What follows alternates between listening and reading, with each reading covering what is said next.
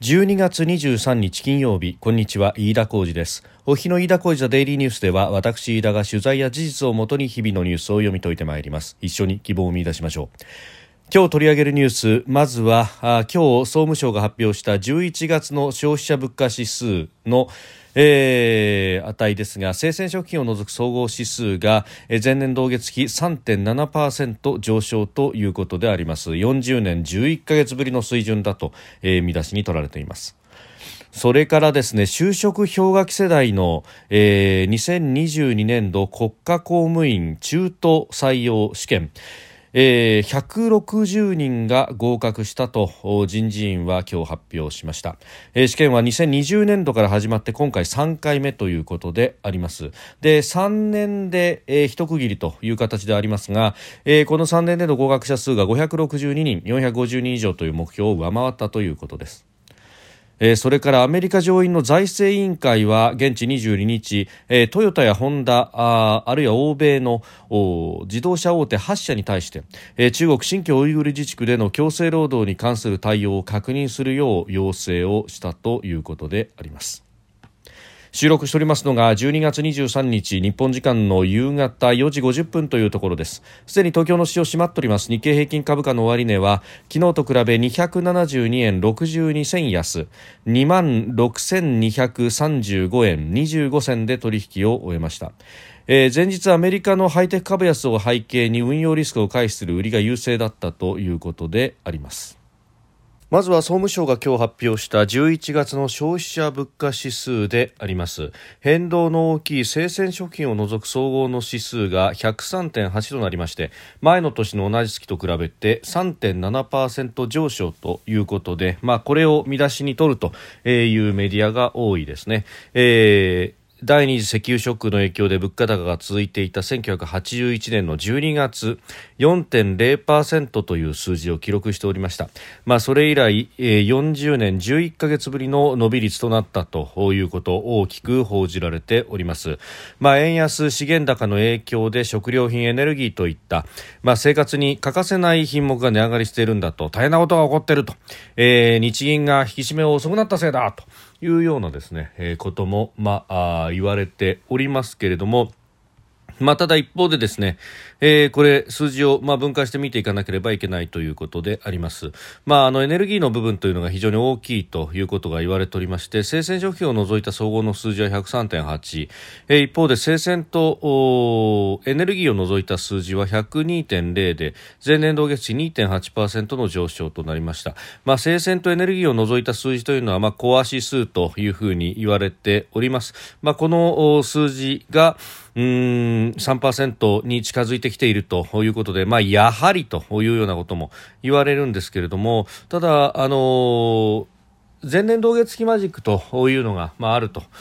言われております。えー、ぎゅんとこうね、あの、上がった時に、まあ、えー、その数字が高止まりするということになると、まあ、あの、おのおの前年度月比の数字は高い数字が出てしまうと、えー、いうことがあると。で、えー、前月比で考えるとですね、えー、11月の数字は、えー、例えば生鮮を除く総合という数字0.3%の上昇と、えー、10月は0.5%、9月0.4%、8月0.4、7月0.5ということを考えると、まあ、7、8、9、10でぎゅーんと上がってきて、11月少し一服しているというところも見て取れると、まあ、ただあの上がり基調であることは間違いありませんので、まあ、そこは警戒しなきゃいけないというのが1点。えー、それからですね、まあ、このエネルギーと食品というものが相当効いてきてるなというのがありましてうん内閣府がですねこれ、えー、発表している、えー、数字、まあ、概要をですね PDF で、えー、見ることができますんで、まあ、A413 ページにわたるというものでありますが、えー、ここで、えー、見ますとですね、あのー、まあ確かに総合の数字は3.7%プラスという数字、まあ11月は3.8%プラスという数字が出ていたりなんかをしますが、うん食料、まあ、アルコールを除いた食料とエネルギーをすべ、て取り除いたという総合の数字があります。まあ、あの食品に関してはですねこの海外からの輸入の要因であるとか、えー、あるいは季節要因というものがあるんでそれを取り除きそしてまあエネルギー、まあ、これに関しては日本はあの自分たちで、えー、ほとんど自前のエネルギーがないとされております。まあ、実際これは開発してないということと同義だったりもしますが。えー、この種類を除く食料とエネルギーをすべて除いた数字というのを見ますと、えー、1.5%上昇ということで、まああのー、生鮮を除いた総合の3.7という数字から見るとですね半分以下ということになっております、えー、指数で見るとですね100.1ということで2020年の数字を100とした時の数字ですので、まあ、これは、えー、コロナが始まった頃からですねほぼ変わっていないと、えー、ですので、まあ、この海外要因を、まあ、ある意味、えー、取り除けるだけ取り除いた形の数字と、うん、いうものがですね、えー、コロナの初期と、まあ、変わらないということになりますとやはり需要と供給のマッチングで見ればですね、えー、この需要が非常に日本の国内弱いということが、まあ、やはり言えるんではないかというところであります。まあ、これでですね、あの引き締めを行うということは、まあ、やはり、えー、国内の自力自愛というものを削いでしまうのではないかということが言えるわけであります。で、まあ、国内の需要が伸びていかない成長しないという中においてはですね、まあ、これ、え、中で、え、パイの取り合いということになるそうすると今すでに社会的に何らかの、うん、地位を築いていたりだとか、まあ、あるいは、え、経験があってですねスキルがすでに、えー、蓄積があるという、まあ、年長者の方が有利な環境になっていくということであります。まあ、これがパイが伸びていくというところであればですね人手不足が慢性的に生じるというようなこともあり、えー、若い人たちを積極的に取るであるとかあるいはそのスキルを早くアップさせなきゃいけないなどのインセンティブが働くんですが逆にですね若い人たちがスキルアップしてそして職を手につけるということになればえー、限られたパイを奪い合うということになるとそれは自分の、えー、高齢者にとっては自分の競争の不利になるということになりますので、えー、そういったインセンティブが働かないと。で将来にツケを残すなと、えー、あるいは今まで貢献してきたそこに報いるんだと。いうようなですね、えー、美辞麗句のもとでうん教育への投資であるとか若い人への投資というのが、えー、あまり起こってこなかった。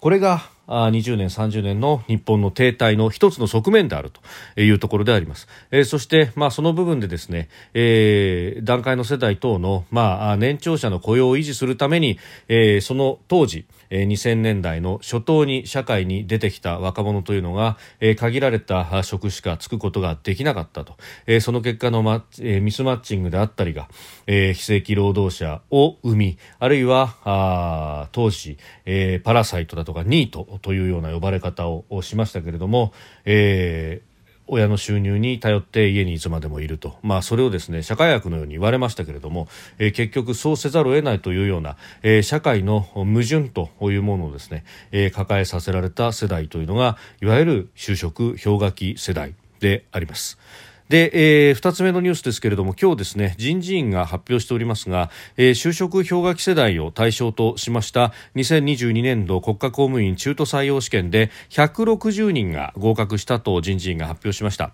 えー、試験は2020年度から始まって今回で3回目と、まあ、この就職氷河期対策ということですね2019年に、えー、この対策のパッケージができてそして20年からこの採用を行うと、まあ、3年のスパンでですねえー、重点期間でやっていくんだということで、まあ、それが終わりを迎えるということでもあるんですけれどもこの3年間の合格者数が合計562人、えー、目標は450人以上ということでありましたのでこれを上回ったんだと、まあ、人事院並びに政府はですね胸を張ってこれを発表しているということです、えー、申し込み者数5532人。5532分の160ということで倍率は34.6倍であったということであります。今後ですね本省や各地の出先機関で順次採用されるということで、まあ、合格者省庁別に見ますと厚労省37人国交省33人法務省30人ということになっておりました。まあ、あのないよりはあった方がいいですし、会より始めようでですね、えー、こうして国家公務員として、えー、就職氷河期世代をきちっと取っていくという姿勢を示すことで、えー、地方の公務員であったりとか、あるいはあ企業というところへの波及を狙うという意味では、えー、非常にいいいいという政策、まあ、これは一定の評価、間違いなく必要だろうと、まあ、そうでなくてもですね、えー、2019年まではこの就職氷河期世代への支援というものがほぼないに等しいと。いう状況でありました、えー、むしろ非正規雇用に甘んじているのは自分の責任だろうと、えー、就職活動の時期に、えー、自分で努力をしなかったせいだと。いうようなことが公然と言われていた。そしてそこから先最近の若者はというような話になっていたわけでありますが、えー、社会の社会に出た時のですねその社会の矛盾というものが、えー、ここまでですね、えー、若者に背負わされるというのが、まあ、この国の実態の一面であると、え、かつて成長している時期であれば人手不足の時期であればですね、え、そうしたあ戦力となる若者たちが金の卵というようにもてはやされた時代もあったわけでありますが、え、成長が止まったというところで、え、このパイを維持するためにですね新たな投資をせずにとにかく守りに守りにと、え、そして、え、雇用のコストカットを行うという中において、えー、既存のすでに雇用している人たちを非正規にすることはできない。であれば新たに雇用する人をですね、えー、入れ替わる形で非正規雇用にさするという、えー、この正規非正規の二重構造というものが生まれてしまった。その歪みをですね少しでも、えー、解消しようというこの施策そのものはまあ、良かったわけですがあまりにも規模が小さいと。いうことは言えようと思います年間で160人3年間で562人であります。えーまだまだあ就職氷河期世代で、えー、雇用のミスマッチの中で甘んじている方も、えー、いらっしゃるということでありますし、えー、またあその世代がですね私も就職氷河期世代の一番最後の方であるというところですが、まあ、その一番最後の方の世代であってももう40代を迎えると、えー、就職氷河期の走りの世代はもう50代になろうと、えー、しております。えー、ここからね、えー、スキルアップをしてということを、まあ、人生100年時代だと言うんであればですね、えー、この世代にきちっと手を差し伸べるような政策をしなければいけないんですがそれどころか、えー、増税を言い、えー、そして、えー、金融緩和を縮小させうんさというですねえー、経済に対しては岸田総理あまりに、えー、無理解あるいは相場感のなさというものが目に余るところがあるんではないでしょうさあそして、えー、経済に関してもう一つアメリカの上院がですね、えー、トヨタやホンダに対して、えー、ウイグルの強制労働において、えー、質問状を出したということであります。アメリカの上院の財政委員会は22日トヨタ自動車やホンダ欧米など自動車大手8社に対して、えー、中国新疆ウイグル自治区での強制労働に関する対応を確認するよう要請したということであります、えー、自動車部品で使われる鉱物などの原材料の採掘部品加工といった、えー、供給網サプライチェーンの全体像について把握分析しているかと。えー、いうことを委員長名で質問状を公開したということであります。まああのこうしたですね人権に対してのリスクというものは前々から言われていましたけれども、まあ、アメリカは議会あるいは政府法律の面も含めてですね、えー、こうした動きになってきている、まあ、これに対して日本国内はというと基本的には業界団体のガイドラインでまずはやろうということをしておりますがこの企業に任せるという姿勢で果たしていいのかと、まあ、あの企業側はですね、え、えリスクがあると、まあ、商売に本当に支障をきたすということであれば対応するかもしれませんが他方、え、中国国内の市場を考えた時には、え、これを対応しない可能性もあるということでもありますしまた、えー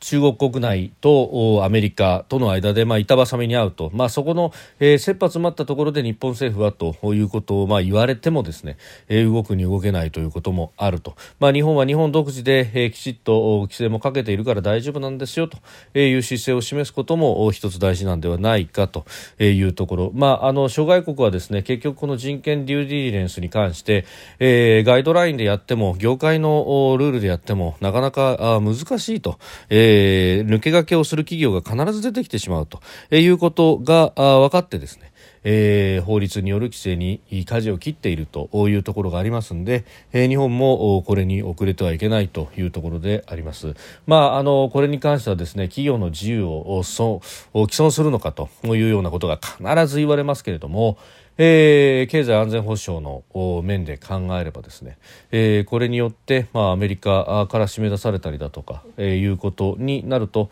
えー、そちらの方がよほど企業にとってもリスクであるしあるいは日本経済そのものにとってもリスクになると日本経済がシュリンクするということになると、えー、それは、まあ、経済安全保障上も非常にまずいということにもなってしまいますので、えー、ここはですね、えー、日本政府も含めた対応が必要なんではないかと思います。